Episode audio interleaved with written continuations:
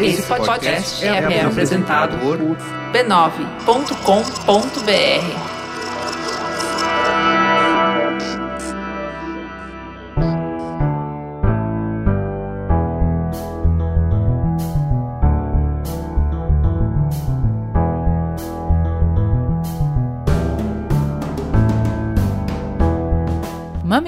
Mamileiros e mamiletes, bem-vindos ao nosso espaço semanal de diálogo de peito aberto. Eu sou a Juva Lauer. Eu sou a Cris Bartz e esse é o Mamilos, o podcast que desenrola as conversas difíceis.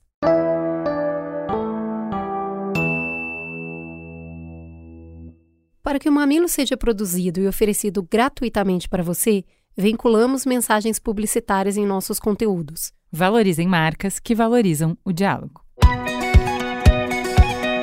Ô Ju, ultimamente eu tô numa vibe de festivais, eu tô amando aquela coisa de muita gente junta, feliz, cantando música boa. Eu já gostei muito, agora eu confesso que eu tô com um pouco de preguiça de perrengue.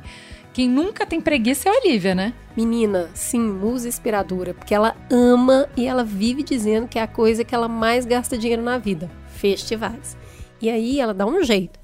Ela economiza nas contas da casa, ela faz frila. O importante é ter grana para comprar o ingresso. Não é só grana pro ingresso, né? Porque não importa onde rolar um festival legal, ela dá um jeito de ir também. E para quem, como a Olivia, também gosta de curtir música boa ao vivo juntinho com a multidão, Coristina Depro é uma grande aliada. Verdade, Coristina Depro é a melhor escolha para gripes e até alergias ela age a partir de 15 minutos, então traz aquele alívio rápido dos sintomas. É mais potente, tira o mal-estar e aquela cara de doente. Aí te deixa pronto para seguir expressando a sua potência e autenticidade. Porque às vezes, para continuar transformando o mundo, é preciso parar, respirar e pensar.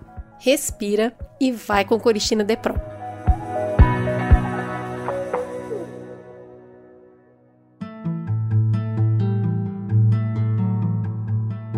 Prêmio Nobel de Economia de 2023 foi concedido a Claudia Goldin, que é professora da Universidade de Harvard, pelos seus trabalhos sobre mulheres no mercado. Ela é a terceira mulher a vencer o prêmio desde a sua primeira edição, que foi em 1969. Goldin tem 77 anos, ela nasceu em Nova York e ela é PhD pela Universidade de Chicago. Ela é co-diretora do grupo de estudos sobre gênero na economia do National Bureau of Economy Research. Ela vem realizando há décadas pesquisas abrangentes sobre os ganhos das mulheres e a participação no mercado de trabalho aí ao longo dos séculos. As suas teses abordam a força de trabalho feminina, os rendimentos dos gêneros, desigualdades de rendimentos, mudanças tecnológicas, educação e imigração. Os dados obtidos nos seus estudos, eles refletem o que, que influencia a participação da mulher no mercado de trabalho e as diferenças de remuneração entre homens e mulheres e entre mulheres em diferentes fases da vida. Golding é pesquisadora de História Econômica e Mercado de Trabalho e ela estuda a trajetória de mulheres de alta escolaridade que completaram o ensino superior no que se refere às suas possibilidades de escolha. Então, isso mostra que a pesquisa dela tem um recorte bem específico, porque historicamente as mulheres sempre trabalharam em sociedades tribais, nos primórdios da humanidade, também em sociedades agrárias, em sociedades indígenas, sociedades quilombolas e ribeirinhas e mesmo em sociedades urbanas. Trabalho é a atividade em que a gente emprega a nossa força vital e sem essa atividade a sociedade da qual a gente faz parte não sobrevive. Porém, quando essa palavra foi tomada pelo mercado de capital, o trabalho se resumiu, muito pobremente, à atividade que gera renda. E aí, grande parte das mulheres está excluída. E mesmo dentro desse mercado de capital, mulheres sempre trabalharam. Parteiras, professoras, cozinheiras, babás e outros serviços associados ao mundo feminino sempre existiram e foram remunerados. Muito mal remunerados, principalmente porque ainda hoje são exercidos por mulheres negras. Isso mostra que o trabalho da Golding não atinge todas as mulheres. Entretanto, ainda assim ele serve como um importante balizador para as conversas sobre equidade que a gente precisa ter. E por que, que a gente precisa ter? Só para ter uma ideia da desigualdade aqui no Brasil, segundo o levantamento do DIES em 2022, o rendimento mensal das mulheres é 21% menor do que os homens. Mesmo nos setores em que as mulheres ainda são maioria, como o serviço doméstico, as trabalhadoras ocupam 91% das vagas nesse setor, mas o salário delas é 20% mais baixo que o dos homens. Também áreas como educação, saúde e serviço social, as mulheres representam 75% do total desse mercado, mas o rendimento delas é 32% menor que os homens. Cerca de 43% das mulheres no Brasil recebem salário mínimo. Esse percentual de homens é de 32%. Então, para entender mais sobre esse estudo econômico, sobre desigualdade salarial e sobre o impacto dessa premiação, a gente convidou a Solange Leade Gonçalves para uma conversa.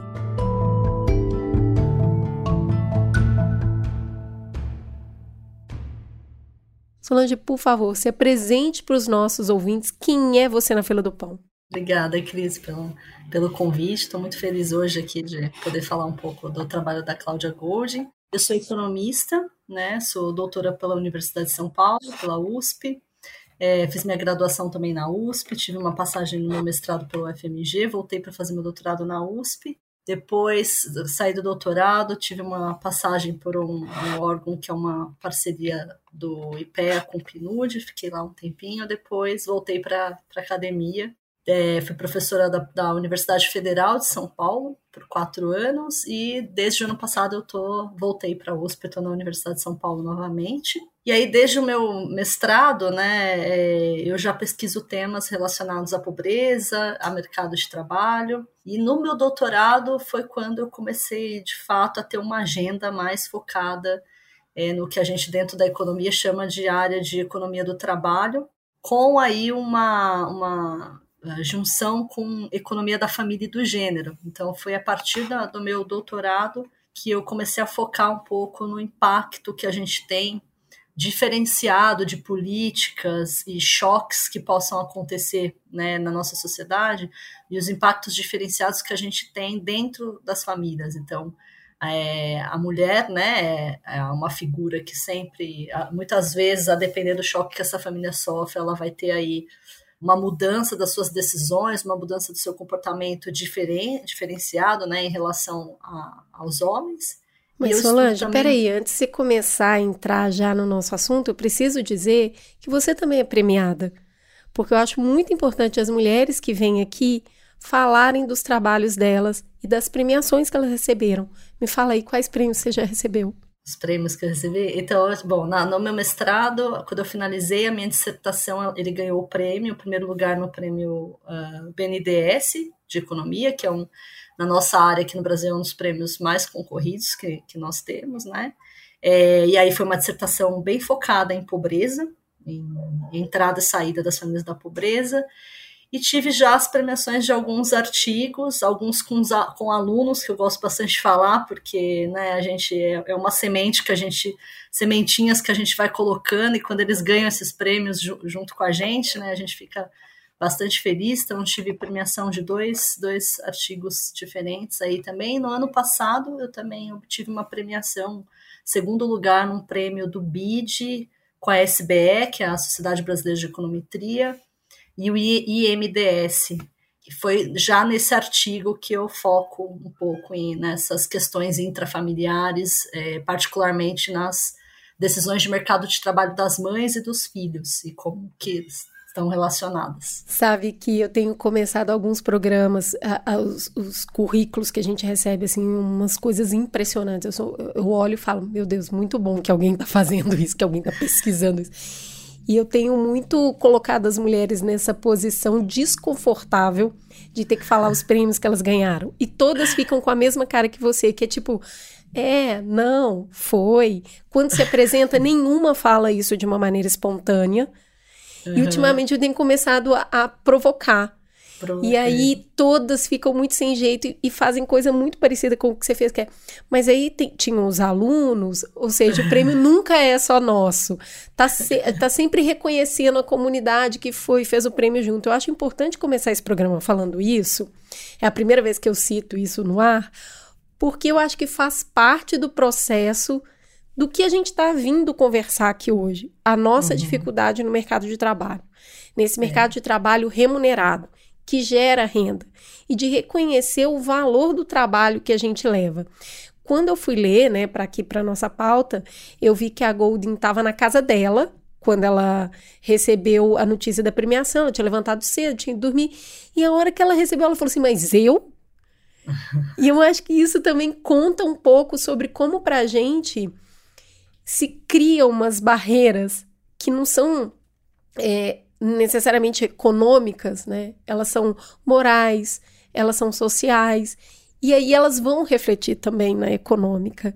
Uhum. Então, eu já queria começar te perguntando um pouco sobre os estudos que ela fez. Agora que a gente sabe que a gente está assim pau a pau para conversar com a Golden, uhum. é, me conta os trabalhos dela sobre é, gênero e desigualdade, eles começaram a ganhar ali a repercussão na publicação do artigo dela de 2002, que é sobre o poder da pílula. E aí, já em 2006, ela publica Revolução Silenciosa, que é quando ela vai falar do estudo, do adiamento do início das famílias. Quais são os principais achados desses dois primeiros estudos?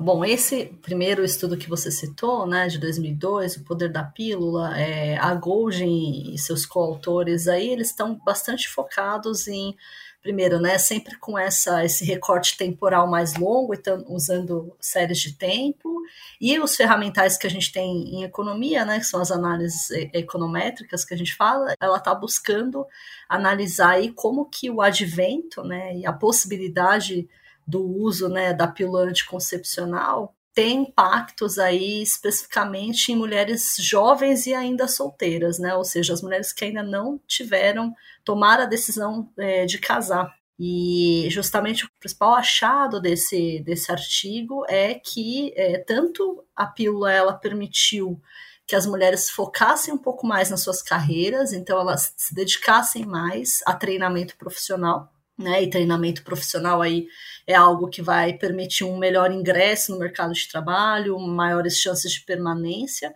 quanto elas tiveram a possibilidade de adiar né, essa decisão familiar de, de formar uma família, né, a decisão do casamento mesmo. O que eu achei mais interessante desses dois primeiros estudos é que a gente pode sentar aqui e falar assim, tá, mas eu já sabia disso, né? Vamos lá, pessoal. Então, por que, que alguém para e se dedica tanto tempo para ver isso? E eu achei muito interessante como olhar a série histórica que, que ela pega, que é muito longa, de uma época que o Brasil nem sabia o que era universidade, ela já estava estudando o ingresso ou não das mulheres nesse lugar que é como a gente no início estava tão atrás no, no estudo, na preparação. Então uhum. tinha um gap muito grande entre as mulheres e os homens. E ela vai levando. Ó, olha aqui como vai diminuindo e vai diminuindo e vai diminuindo esse gap. Uhum. Então, assim, se antes ah, as pessoas falavam, ah, mas é que a mulher sabe menos, vamos colocar isso entre muitas aspas, porque a gente está falando de uma educação formal, né? Sabe menos tecnicamente, ela vai mostrando que, olha como a gente foi diminuindo o gap, e na minha opinião, de uma maneira muito rápida muito acelerada. É. A uhum. entrada da pílula realmente foi um marcador, assim, ó, mudou o jogo. Não vou ter filho agora. E aí, ah, você não vai ter filho agora por quê? Porque eu vou estudar. E, e, como o recorte dela é dessas mulheres que têm acesso à educação superior, é uma tomada de decisão muito interessante, porque essas mulheres já estavam dentro de um universo ali, pai formado, marido formado, que ajudou a moldar a percepção dela da importância do estudo, né? Uhum. Porque é, eu acho que até hoje tem gente que não tem acesso e não vai ter essa mesma percepção. Então, no espaço que essas mulheres estavam inseridas, quando a pílula entrou, não era só sobre não ter um monte de filhos. É sobre ter o poder do que você vai fazer com a sua vida. É, é você conseguir visualizar né, os seus, as suas perspectivas de ganhos, ganhos né, para a vida profissional e ganhos para a vida pessoal lá na frente, né, porque a decisão de educação a gente toma quando jovem, né? É, mesmo essa decisão de qualificação que ela está olhando é nessa etapa ainda das mulheres não terem tomado a decisão de casamento. Então você olha, ela tem muito essa visão do ciclo de vida, né, para tratar de toda da questão do gap.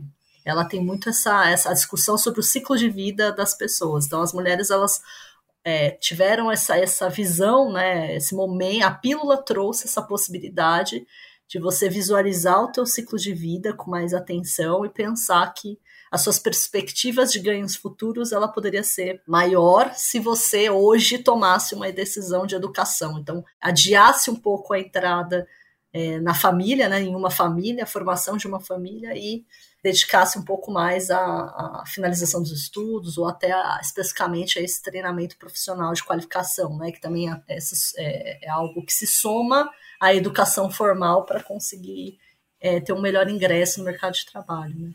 Daí, já em 2014, ela lança o artigo Uma Grande Convergência de Gênero e ela está mostrando ali que a diferença salarial já não era mais ali é, por conta do capital humano, ou seja, por conta da formação diferente de homens e mulheres, mas a forma como o mercado estava vendo e recompensando o trabalho.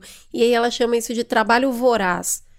Qual é a forma que o mercado está valorizando o trabalho que a mulher, é, é, é, a gente costuma falar que você corre para chegar na linha. Aí quando você está em cima da linha, a linha vai mais para frente. A sensação uhum. que eu tenho é essa. O que, que é que o mercado recompensa? Tá, então assim, só um passo atrás, né, para a gente entender o porquê que a mulher acaba estando nesses trabalhos não vorazes, acho que uma das primeiras coisas é, é até para a gente entender, né, por que a gente acaba estando é, maior incidência nesse tipo de emprego é a questão da maternidade, né? Então, ao longo do ciclo de vida de todas as pessoas, a gente vai ter esse momento, que é a decisão é, de ter um filho, né? Um filho. E no momento em que a mulher toma essa decisão, a, gente, a Gold fala muito, tem muitos trabalhos aí, e ela dá um pontapé inicial numa literatura muito rica que a gente tem hoje em dia falando da questão da penalidade parental, mas trazendo para a realidade a penalidade pela maternidade, né? Hum as mulheres são, é, é, de fato, quando elas fazem a opção por ter o um filho, elas têm o que, o que a gente chama dessa penalidade pela maternidade, que é toda a questão do mercado de trabalho dela no retorno dessa, né, algumas têm licença, outras nem podem se dar o luxo de ter licença maternidade, na verdade é um luxo que a gente tem para uma parcela da população. É importante né? falar isso, o mercado que ela está estudando não tem licença maternidade, né, que é, é o mercado não, americano que é o mercado americano, exatamente. Lá é, é, tem muitas amigas que voltam com 20 dias, um mês, já tem que começar a pensar em como vai se virar para retornar, com quem que a criança vai ficar, né? Mas aqui no Brasil também, né? Se a gente pega as, as mulheres que estão no setor informal, uhum. essa é a realidade também, né? De, de boa parte da nossa população. Então, independente de quanto tempo você fica longe do mercado, se você está no setor formal ou não, quando você volta, as condições que, que são colocadas para a mulher no mercado de trabalho, elas podem mudar totalmente. É claro que a depender do nível de qualificação e educação da mulher, essa situação é ainda pior, né? Mas nesse retorno, a gente tem condições que são muito longe de, de igualitárias aí entre homens e mulheres nesse retorno ao mercado de trabalho. E muitas vezes as mulheres, a partir dessa primeira, desse primeiro filho, elas começam a valorizar mais é, as vagas uh, com maior flexibilidade no mercado de trabalho. Né? No nosso caso, que é um mercado de trabalho e que o contrato formal ele é bem fechadinho, né? São as, geralmente as 40 horas, muitas acabam, inclusive, indo para o setor informal de mercado de trabalho, que é onde você conseguiria uma maior flexibilidade. Então, essas vagas que, que a, a Golding ela, né, chama de os, os trabalhos vorazes ou mais gananciosos, né? São vagas de emprego em que muitas vezes essa possibilidade da flexibilidade ela não existe, não, não é possível você pensar em flexibilidade.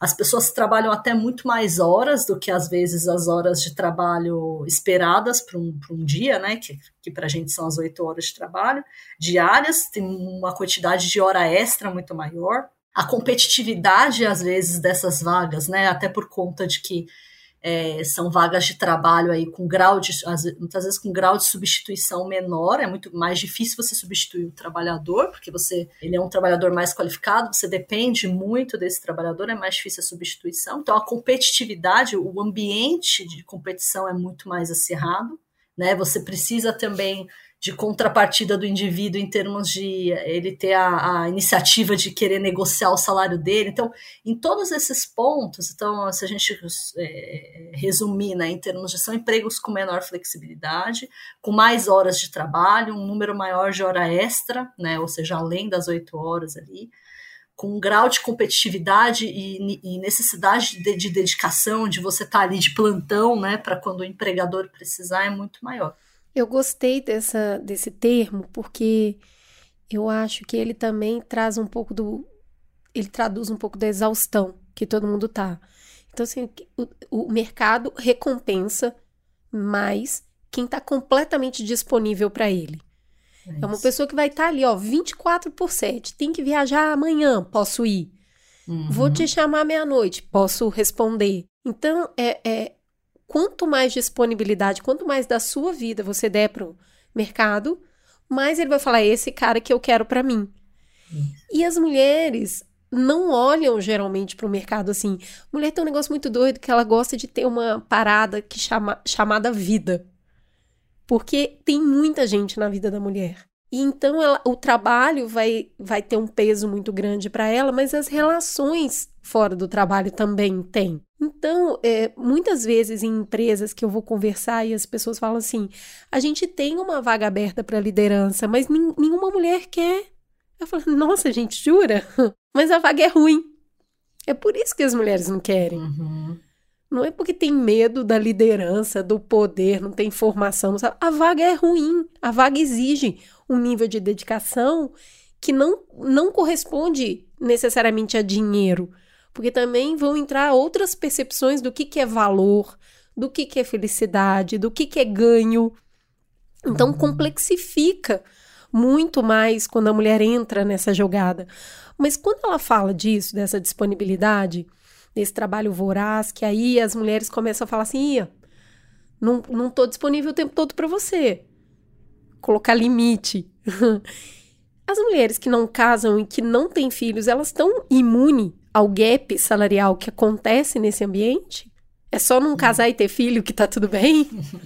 Infelizmente, quer dizer, infelizmente ou infelizmente não, todas todas vão sofrer com gap, né? Porque na verdade assim, né, tem essa questão que se apontou agora das talvez assim as, as, nossas preferências elas sejam moldadas de uma forma distinta, né, em termos da, da aceitação desse tipo de emprego mas tem a questão das normas sociais, né? Também a gente, nós somos as cuidadoras oficiais, né, nos núcleos familiares e não só as cuidadoras do filho, mas a cuidadora oficial, aí a melhor cuidadora do, do ambiente da, do, do lar mesmo, da limpeza, dos cuidados domésticos e dos cuidados com outros membros também, né? Então, quando tem um pai doente, um idoso na família, a chance de ter uma mulher, uma filha que vai se, se candidatar para ser a cuidadora desse idoso é muito maior do que um filho, né? A chance. Se candidatar então, compulsoriamente. Compulsoriamente, né? Por questões de normas sociais, porque ela entende que aquilo é uma obrigação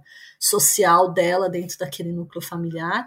Então, hoje em dia, uma, tem alguns trabalhos que mostram que a, a desigualdade nas horas alocadas para o trabalho doméstico não remunerado, e aí eu estou falando doméstico juntando tudo, né? Cuidados com crianças, com outros membros, limpeza mesmo, compras, tudo isso que a gente faz que está dentro desse trabalho doméstico é, não remunerado, ou seja, não é aquilo que a gente faz no mercado de trabalho a maior desigualdade em termos de horas alocadas para né, horas do seu dia alocadas entre homens e mulheres é nesse trabalho doméstico.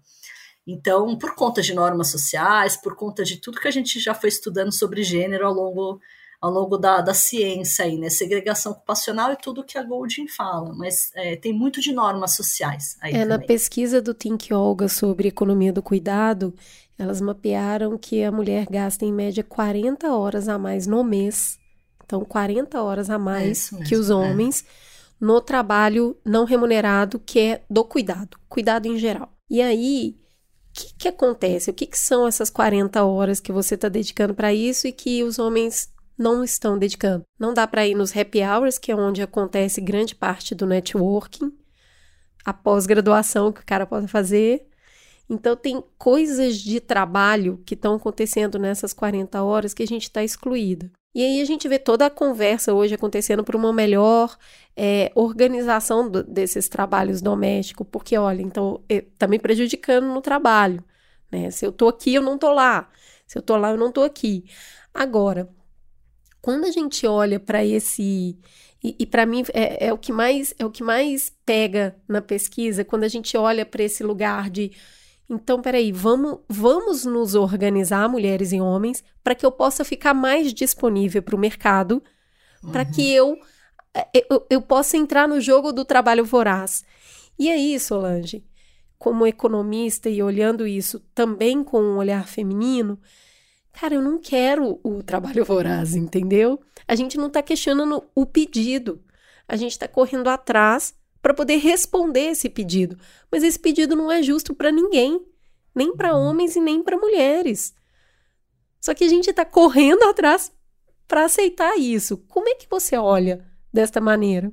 Não, eu acho assim, é necessário que a gente tenha condições iguais e a gente possa escolher, caso a gente queira escolher o trabalho voraz, a gente possa escolher, mas eu concordo com você que não é, eu acho, a melhor é, digamos, fórmula né, para uma sociedade. A gente pensar que isso faz com que a gente tenha maior nível de bem-estar geral, eu acho, porque, assim, obviamente que se a gente tiver essas condições igualitárias, a gente já aumentaria o bem-estar da sociedade, porque o gap que a gente ainda tem é muito grande, né? E tem estudos que mostram que só fechando esse gap você já teria vai aumento de crescimento econômico e melhores condições para todo mundo. Mas eu concordo com você que eu acho que em termos de fórmula para uma sociedade né, feliz e com maior bem-estar, a gente é, a opção pelo trabalho voraz ela é péssima para todo mundo, né? O ideal é que a gente, a gente já vê países aí pensando até em outras saídas, como quatro dias por semana de trabalho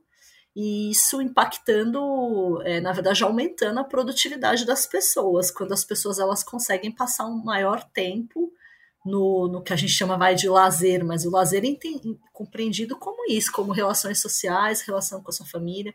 Então eu acho que hoje em dia a sociedade ela valoriza muito pouco né, essas outras questões que não estão relacionadas ao trabalho. Né? A gente é muito valorizado por ser produtivo, e por conseguir ali ser workaholic, fazer 10 mil funções ao mesmo tempo. E, e a gente valoriza muito pouco, por exemplo, às vezes o tempo alocado para você. É, você está alocando maior tempo para tua criança porque você quer que ele seja um cidadão com valores e com um papel social futuro mais relevante. Então, você quer um cidadão de qualidade né, para o futuro aí, e, e você está alocando maior horas de, do seu tempo para formar uma pessoa para pensar o futuro do mundo, né? É, eu acho que não dava para passar por esse termo sem questionar ele, porque eu acho que a gente tem que sim brigar muito pela, pela equidade de condições, mas também questionar quais são as condições uhum. que a gente está aceitando, né? E, e, de novo, a gente fala quando melhora para um, melhora para todos. Se esse, isso não é bom nem para os homens, não é bom para ninguém essa é. disponibilidade infinita para o trabalho remunerado. Isso, isso é injusto, sabe? Uhum. É porque as pessoas precisam ter vida para além desse trabalho remunerado. Agora, o trabalho que a, a Golding é, lança mais recente em 2021, que é sobre carreira e família, a jornada centenária das mulheres rumo à equidade, ela mostra uma disparidade muito interessante com esse fortalecimento do trabalho voraz, porque eu consigo fazer essa associação. Quanto mais o trabalho voraz vai ganhando corpo na sociedade, vai sendo valorizada, a gente vai vendo as mudanças de escolha. Aí o que, que ela fez? Ela separou as mulheres em cinco grandes grupos. Eu acho muito legal essa história para a gente ver como, como nada tá dado, a gente é completamente impactada pelo social. As mulheres que nasceram entre 1878 e 1897, as decisões delas eram família ou carreira. Não dá para ter os dois. Então, nesse período, a decisão era ou. Já as mulheres do grupo 2, elas nasceram entre 1898 e 1923. Aí elas escolheram carreira e depois família. As mulheres que nasceram entre 1924 e 1943, aí elas priorizavam família e depois carreira, ou seja, inverteu aqui. As mulheres que nasceram entre 1965 e 1979 priorizavam carreira e depois família. Inverteu de novo. E as mulheres que nasceram entre 1958 e 1978 querem carreira e família. E é a primeira vez que a gente quer as duas coisas ao mesmo tempo. O que, que isso fala do momento que a gente está vivendo? Eu acho que a primeira, assim, esse, todos esses ganhos que nós tivemos aí, né, de 1970 para cá, né, então a questão do advento da pílula já trouxe uma outra concepção é, em relação à possibilidade de você equilibrar melhor, porque você conseguiria postergar e ter né, a decisão do, do filho na, no momento, no melhor momento para você, né, ou pelo menos no melhor momento ali para a família que você, você viria a formar. Você faz a opção pelo uma maior opção pela educação. Você consegue aí adquirir mais anos de educação por um processo também social, né, de mais oferta também desse bem público. É, mas por muita luta também, né, sobre a, a possibilidade de, de se educar.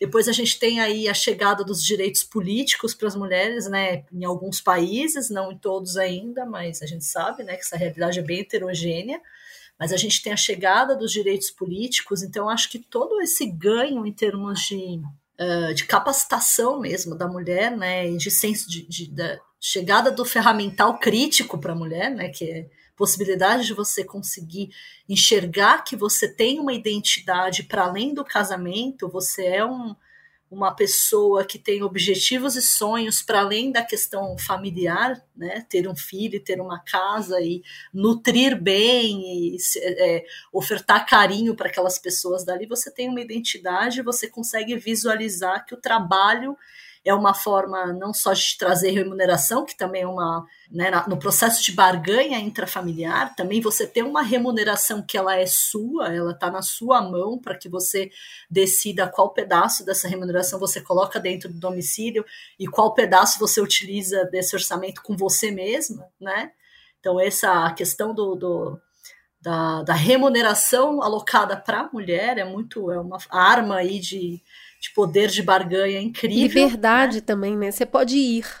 Liberdade. Você pode ir embora. Se você tem dinheiro, você pode ir embora. Exato. E eu acho que isso é fundamental para a mulher, essa percepção de que ela pode ter mobilidade na vida emocional dela a Exato. partir do momento que ela está emancipada financeiramente.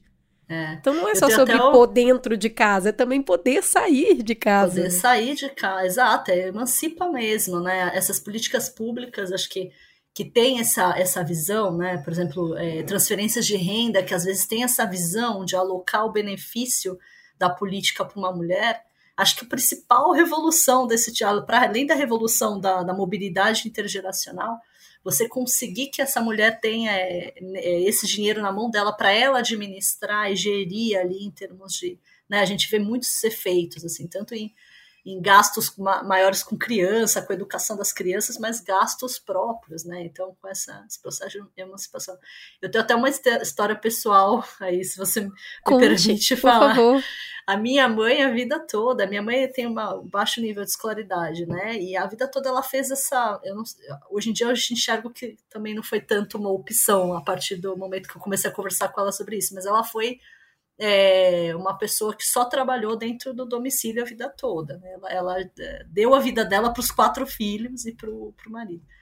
E aí a chegada da aposentadoria para minha mãe, então a vida toda minha mãe que geria os recursos em casa. Meu pai entregava o salário e minha mãe administrava. Mas não era dela, né? Sempre foi um recurso que veio do meu pai. E aí agora, há muito pouco tempo, há menos de 10 anos, ela se aposentou. E eu acho que eu nunca vi minha mãe tão feliz assim na vida dela em ter assim o, o, benefício da aposentadoria na mão dela, sendo dela, né? Sempre esteve na mão dela e ela geria, mas agora é dela mesmo, e ela vem com o nome dela, né? Então, o quanto isso traz identidade também, né, para para a mulher e essa possibilidade de começar a pensar para além do, dos outros membros, né? Ela pode Não, é isso, e assim, a autopercepção, tanto que isso muda a sua autopercepção. Porque a gente não pode ignorar, a gente vive numa sociedade capitalista. Então, o capital, ter o dinheiro, é um bem para além de consumo. Ele é um uhum. bem estruturante, né? Ele traz dignidade. Eu gero uhum. renda, eu tenho renda. Isso é, é, gera dignidade. E aí a gente é muito impactada ver essa geração agora É, minha mãe também não tem escolaridade, aí foi querer fazer supletivo há muito pouco tempo, assim, tem uns 15 anos, porque ela queria é, falar assim: não, eu tenho o, o segundo grau completo. Porque ela tinha quarta série do primário. Não, igual minha mãe. Então, assim, uma pessoa adulta, uma mulher adulta, poder olhar e falar assim: não, eu quero ter o diploma, e, porque faz diferença para minha autopercepção. Eu acho muito bonito a gente poder acompanhar isso das mães, fora o orgulho que elas têm da gente ter, ter dado esse salto geracional de poder se formar na faculdade, assim, para minha mãe ainda é um negócio que ela olha e fala: "Nossa, Nossa tem uma filha é. formada na faculdade". É um negócio que ela enche a boca para falar. Tem uma outra coisa é, voltando aqui nas teses da Golden, que a gente falou muito do mercado, né? O mercado quer isso, o mercado quer aquilo, como se o mercado fosse uma entidade. E ele não é, né? Ele é composto por pessoas. E no trabalho dela, ela não trata temas como violência doméstica e assédio no, lugar, no local de trabalho como elementos que também vão dificultar a entrada, impactar a entrada, o desempenho e a permanência das mulheres nesse mercado. Porque, assim, já é difícil entrar. Uma mulher que sofre violência doméstica também, a autopercepção de valor que ela tem é muito baixa. Isso quando o homem permite que ela tenha renda, porque é um jeito de segurar ela ali. Então já é muito difícil entrar. Como ela já está falando, as mulheres dentro do mercado, é difícil permanecer. Porque o mercado te expulsa em diversas situações e o assédio é a maior delas, na minha opinião. Você acredita que esses elementos precisam entrar em algum momento aí nesse olhar de perspectiva da mulher no mercado de trabalho para a gente ter números é, mais assertivos? Como é que você enxerga essas, esses dois fatores? Acho que com certeza, como você mesmo pontuou, acho que tem a questão, muitas né, nem conseguem pensar em entrar no mercado de trabalho, porque realmente a, a, a violência ali ocorre de tal maneira que ela é impossibilitada de tomar qualquer decisão por ela mesma, né?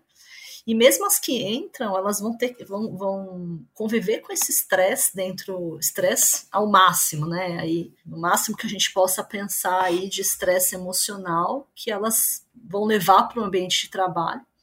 E aí as chances de você ter um desempenho no teu dia a dia, de você conseguir estar todos os dias ali, né, conforme o empregador demanda, é muito menor né? E, e, isso vai impactar aí toda a sua chance de progressão, toda a sua chance de manter, né, de permanência e de progressão. Então, na hora de pensar, se você percebe, né, que aquela pessoa tem problemas uh, psicológicos e às vezes o empregador nem sabe relacionado ao que que é o problema psicológico, mas obviamente que vai gerar vários impactos psicológicos a tua chance de, de, progredir na carreira vai ser menor. Você não vai ser a pessoa escolhida para uma vaga melhor. O assédio dentro do trabalho é a mesma coisa, né?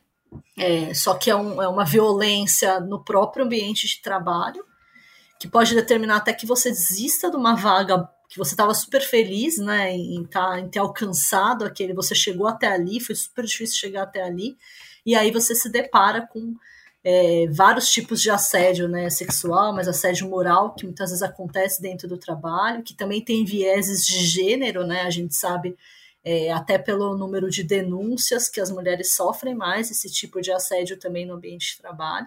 E isso vai determinar também que suas escolhas sejam completamente diferentes daquelas que seriam num ambiente sem esse tipo de assédio. Então você pode desistir do emprego com maior chance ou você vai se encolher ali dentro daquele emprego, né? Porque você muitas vezes vai optar por não negociar salário, porque você sabe que você pode, pode sofrer um, algum tipo de violência ali no, na, no debate, ou você vai começar a se desvalorizar, né? Você passa a não se ver mais como uma pessoa produtiva e que está sendo valorizada pelo, pela sua, pelo seu grau de produtividade, pelo seu bom desempenho, mas sim porque de repente você tem características, você se culpa, né? Por ter certas características que se sobrepõem à tua produtividade.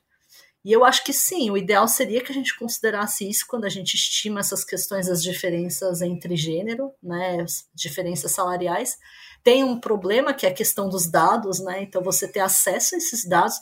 A, a gente está vivendo um período em que a gente tem ferramental para mais denúncias, e eu acho que tem um processo de encorajamento também de denunciar, porque né? A gente tem muitos movimentos em prol disso que tem crescido, movimentos femininos mesmo, mas movimentos da sociedade em geral. Então as denúncias aumentaram. Se as denúncias aumentam, a gente tem registros de maior qualidade e esses registros de maior qualidade podem fazer com que futuramente a gente até consiga começar a considerar isso numa análise de mercado de trabalho, porque a gente tem que conseguir juntar dados de mercado de trabalho com dados uh, sobre esse aspecto de sofrer ou não a violência dentro de casa e dentro do trabalho. Pois é, para isso acontecer, olha que loucura o tamanho dessa linha de tempo. Para que a gente possa ter dados, tem que ter denúncia. Para que tenha denúncia, o custo da denúncia tem que ser menor. A mulher ainda é muito penalizada por denunciar assédio dentro do trabalho. Assim, tem lugares que já estão estruturados, que já tem canais, mas o custo da denúncia faz com que você não fale, você vai embora.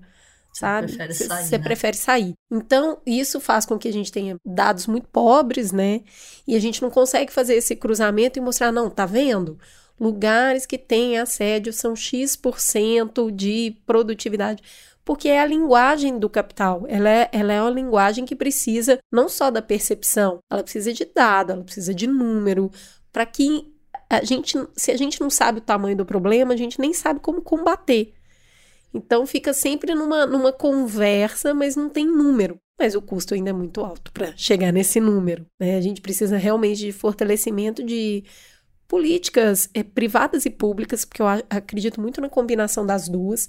E assim, eu gosto de citar um, um case que, que eu conheço, dois cases, né? Eu acho que tem uma empresa de venda direta de cosmético aqui no Brasil.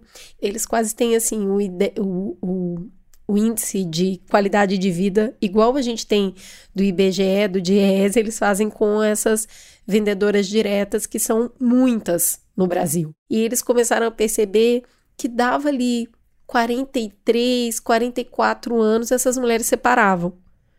Mas por que, que separa com essa idade? Aí vão olhar, vão olhar. Então, assim, os filhos já tinham crescido um pouco mais, ela já tinha juntado um pouco de dinheiro, porque tinha um cruzamento entre mais ou menos 10 anos vendendo produto e a idade. Então, era o tempo na empresa e a idade. E aí, divorcia. Né? O que está acontecendo na qualidade de vida dessas mulheres? Né? Que triste, não, que melhor. Que melhor Todas, né? Era uma escolha, Era quando elas sabiam que podiam sair de casa. Os filhos maiores e já tem uma renda. Então aqui a gente já cruza o impacto da violência na entrada de mercado de trabalho. Mas é um dado de uma empresa privada que só né, tem ali para ela. O outro dado que é esse lugar do, do assédio não no ambiente de trabalho, né, ainda da violência doméstica, mas como as empresas podem olhar para isso com uma política de contenção. É, o Magazine Luiza, esse eu posso citar a marca, tem lojas em diversos lugares do Brasil. E aí eles desenvolveram uma política interna que quando uma mulher está sofrendo violência doméstica em casa, eles transferem ela de cidade com a família. Porque é só transferir de trabalho. Ela já tem uma renda. Vamos tirar essa mulher, tá na região sudeste, mandar para a região nordeste, tá no nordeste, vai mandar para o sul, para ter essa mobilidade, essa mulher poder continuar trabalhando, poder ter a vida dela em segurança. Então faz parte das políticas privadas também olharem para esse, esse impacto que tem na vida das mulheres, a violência doméstica. E o assédio, daí são esses canais que a gente precisa de denúncia e, mais do que isso, de tratamento do assediador. Isso é uma coisa que eu tenho pensado muito. Eu acho que sim, tem que ter consequência, mas qual é o tipo de consequência que a gente está tratando? E eu falo que só jogar isso na rua é não tratar o resíduo, sabe? Cê- o próximo vai contratar e aí vai fazer lá. né? Vai, Então, como é que a gente vai tratar o resíduo? A gente tem uma denúncia, a pessoa fez isso. O que, que a gente vai fazer com isso? Para além do punir, para além do retirar essa pessoa, a gente só joga pro próximo, joga o problema pro próximo. Então, É. são duas, duas questões que eu acho bem importante a gente colocar aqui quando a gente está falando desse é, impacto da, da, do que acontece dentro do tal mercado, né? Uhum. O mercado é composto majoritariamente por homens e não dá para falar de mercado sem falar de homens. Exato. Agora, pensando um pouquinho em futuro, é, cada vez mais as mulheres não têm filho. Ou elas estão adiando a chegada do primeiro filho para dar tempo aí de, de é, ter uma carreira E aí só tem a carreira, mas só vai dar tempo de ter uma gestação, porque vai fazer isso mais tarde. E uh, os números de natalidade no Brasil refletem isso. Tem sim a pílula, mas tem sim essas escolhas. No Brasil, a taxa de natalidade, que é o número de bebês nascidos vivos a cada mil habitantes, caiu de 37 em 1970 para 13 em 2022. Então a gente tem uma escolha acontecendo aqui e eu queria te perguntar: essas escolhas estão sendo feitas por um mercado que está pressionando agora, esse mercado competitivo. Mas isso pode impactar uma economia no futuro, não? Sim, com certeza. É o que a gente hoje em dia se chama de economia do filho único, hum. né? O pessoal tá, tá dando esse nome, economia do filho único. Mas é essa questão, assim, tem alguns fatores por trás dessa escolha, né?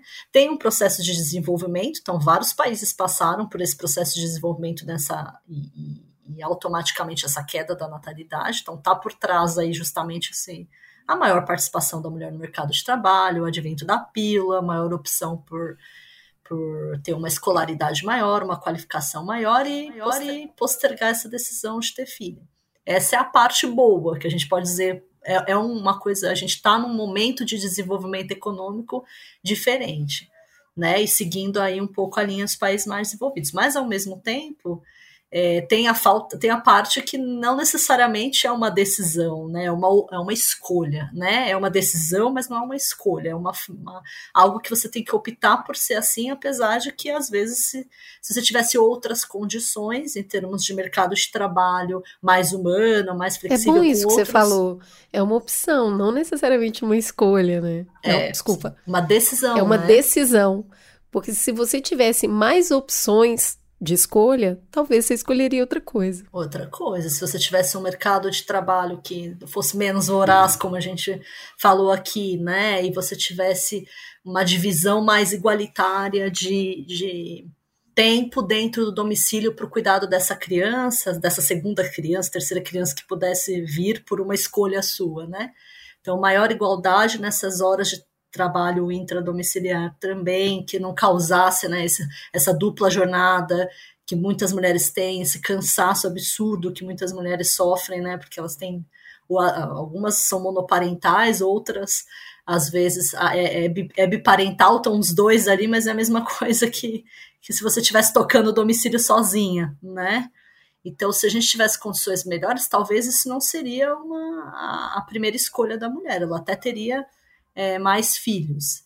Agora, para a economia, isso aí tem, tem toda a questão da gente não, não ter aproveitado o bônus demográfico que a gente fala, né? Teve uma etapa aí do Brasil em que a gente tinha, de fato, um crescimento demográfico ainda mais acelerado.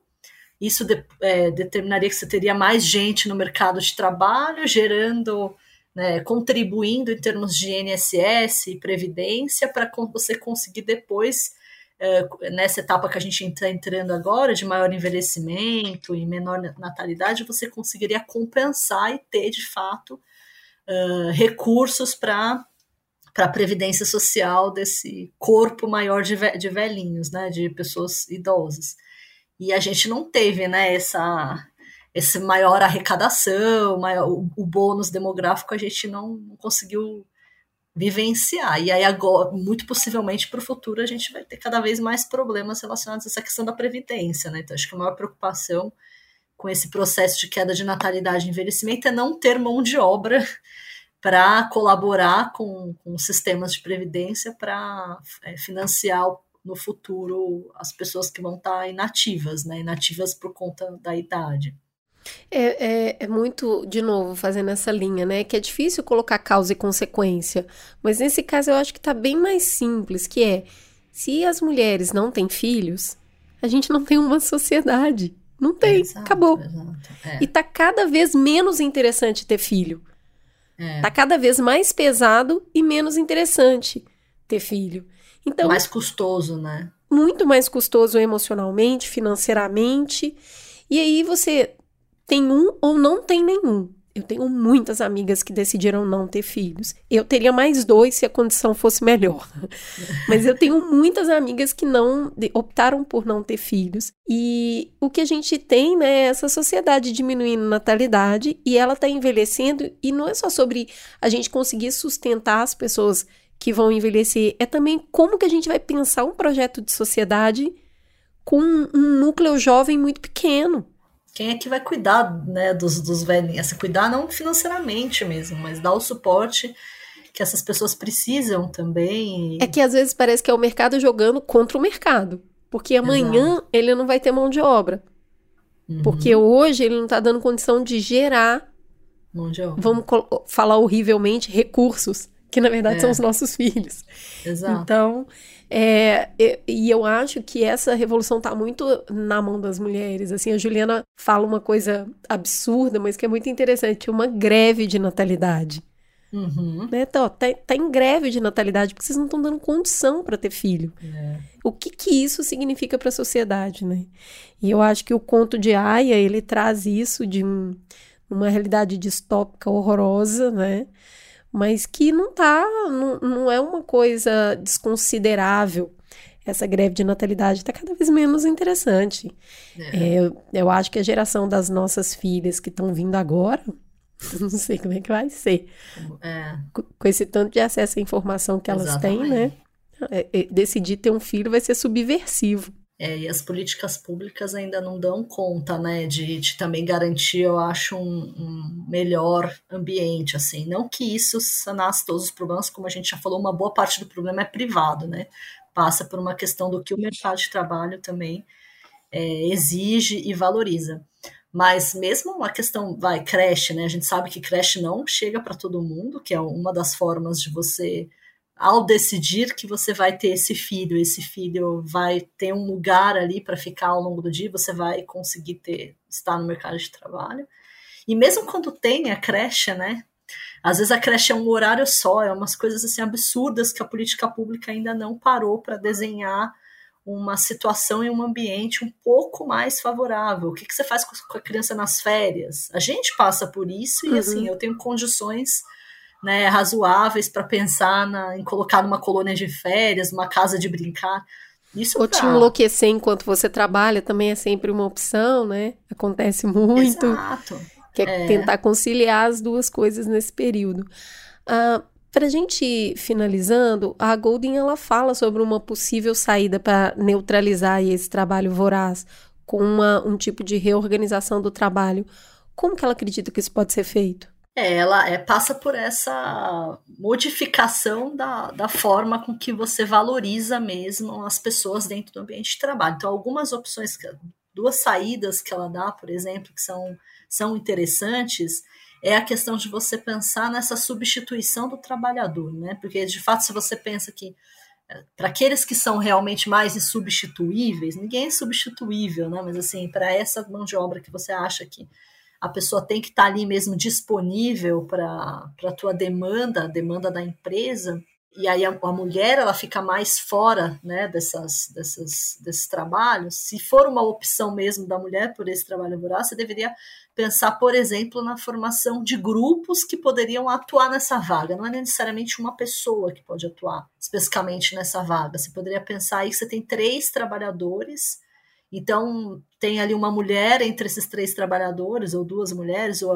um grupo de mulheres né? Mas aí um momento em que uma não consegue de fato estar tá, uh, atendendo completamente àquela demanda da empresa, você tem uma outra para atuar naquele. Então, assim, ah, hoje eu precisaria que você viajasse para fazer alguma, alguma atividade fora do, da cidade onde acontece geralmente as atividades.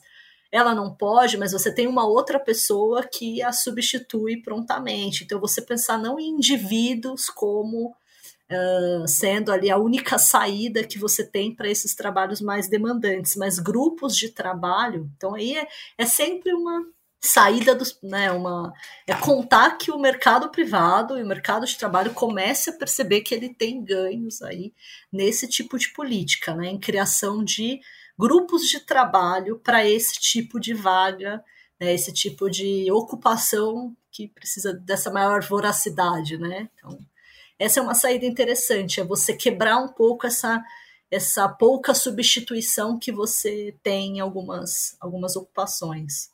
É um trabalho interessante, eu acho que é, a gente está aqui e resolveu fazer um programa inteiro dedicado a uma mulher, a um tema específico trazido é, por essa mulher na premiação do Nobel, porque a gente faz muito programa centrado só em homem.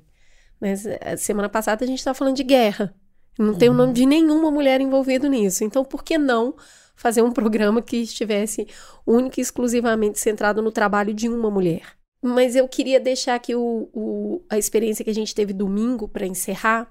A gente estava com um colega de trabalho seu, o Mohamed Yunis, que é o primeiro economista a ganhar um prêmio Nobel da Paz e não de economia. Ele ganhou uhum. o Nobel da Paz.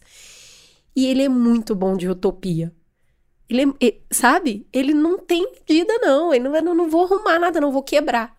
Uhum. Ele é um banqueiro que é, desenvolveu todo um trabalho de crédito é, que impactou a vida de milhões de pessoas. É muito legal, assim, uma pessoa legal com um trabalho incrível. E quando perguntado sobre como a gente é, organiza o sistema para ser mais justo com todas as pessoas, né, em termos de renda, ele fala não vai resolver enquanto as empresas é, visarem lucro. E aí você fala, mas moço, lucro não é a função da empresa? Ele não, não precisa ser o lucro. Então é muito subversivo pensar isso, uhum. porque tudo que a gente está num, num, numa, num crescimento infinito, né? De tem sempre mais lucro, tem que ter sempre mais lucro. Isso no custo do planeta, né? No custo da exaustão das pessoas, no custo de um dinheiro que nem nunca vai ser gasto, porque é um dinheiro fortuna inimaginável na mão de pouquíssimas pessoas. E eu achei muito interessante o visto de um economista, sabe? É. Que geralmente vai falar assim: não, aí a gente pega aqui, faz ali, e aí a gente faz dessa forma, aí pega o trabalho voraz, aí a gente vai e divide para poder alimentar o trabalho voraz. Ele não, não tem que ter lucro. Deu de lucro. O que, que, você pensa disso, Solange? Hora que aparece um cara da sua área quebrando as, o sistema, assim, propondo uma quebra de como o sistema funciona. Eu, eu acho interessante, é uma outra forma, né? É, é partir de um, de um sistema completamente diferente, que eu acho que a gente teria um caminho muito longo, né, para chegar em algo tão subversivo, né? Mas não, não vou dizer nem subversivo, outro modelo de sociedade mesmo, né? Em que as pessoas estariam muito mais focadas no bem-estar geral do que propriamente no individual, né? Mas eu acho que uma coisa que me parece assim que a gente tem uma evolução. Isso aí pode ser meio polêmico, porque ao mesmo tempo a gente também tem pautas conservadoras crescendo muito, né, em muitas partes do mundo. Mas a minha percepção, assim, lidando com os jovens no dia a dia da universidade, a gente percebe que certas discussões que antes elas não tinham espaço para acontecer, eu acho que hoje elas têm mais espaço. Os jovens, né, o acesso à informação, você estava falando do ponto do acesso às nossas filhas, como que elas vão decidir em relação a ter filho, né? Criando Porque o acesso à informação é extremo, é um, é um nível assim de acesso à informação para o lado bom e para o lado ruim muito grande. E tem pautas que assim a gente foi começar a conversar há muito pouco tempo e esses jovens já nascem falando disso, né? Então a questão da valorização é, do meio ambiente e das questões sociais e debater as questões sociais, as desigualdades, e a gente percebe que eles estão muito mais afiados do que a nossa geração, né? Então, é, eu acredito que a gente tem um caminho muito longo para chegar em algo perto do, do, ideal aí, né? Que seria a gente pensar mais na questão social do que na questão individual. Mas essa geração me deixa me deixa com esperança de que pelo menos a gente vai começar a falar nesses outros modelos, em formas de sobrevivência diferentes, né, do que as que a gente tem hoje em dia, que não tem não tá bom para ninguém, que tá gerando tanto problema psicológico tantas pessoas, né? E é por isso que a gente tem que ter filho. Não, é, sabe? É porque o jovem chega e questiona o sistema. É. Porque ele já nasce de outra perspectiva. Então, esse grupo é muito importante. A gente se renova como humanidade no jovem. No jovem, exato. Então, assim, não é só sobre quem vai cuidar de quem, quem vai pagar a conta de quem, como que a gente vai se renovar. E eu gosto muito de poder citar o Yunus aqui no final, porque a Golden vem com um olhar mais conservador, né? ela trabalha dentro da estrutura. Ele está propondo quebrar a estrutura. E é a junção desse homem e dessa mulher que faz com que a gente chegue no meio termo e trabalhe. Cada um puxa para um lado e aí você fica no meio tentando achar uma perspectiva factível. E isso também só mostra que não se muda uma sociedade sozinho, não é só com o olhar de mulheres, é com o olhar de mulheres e de homens, uhum. para uma sociedade que seja melhor para todos.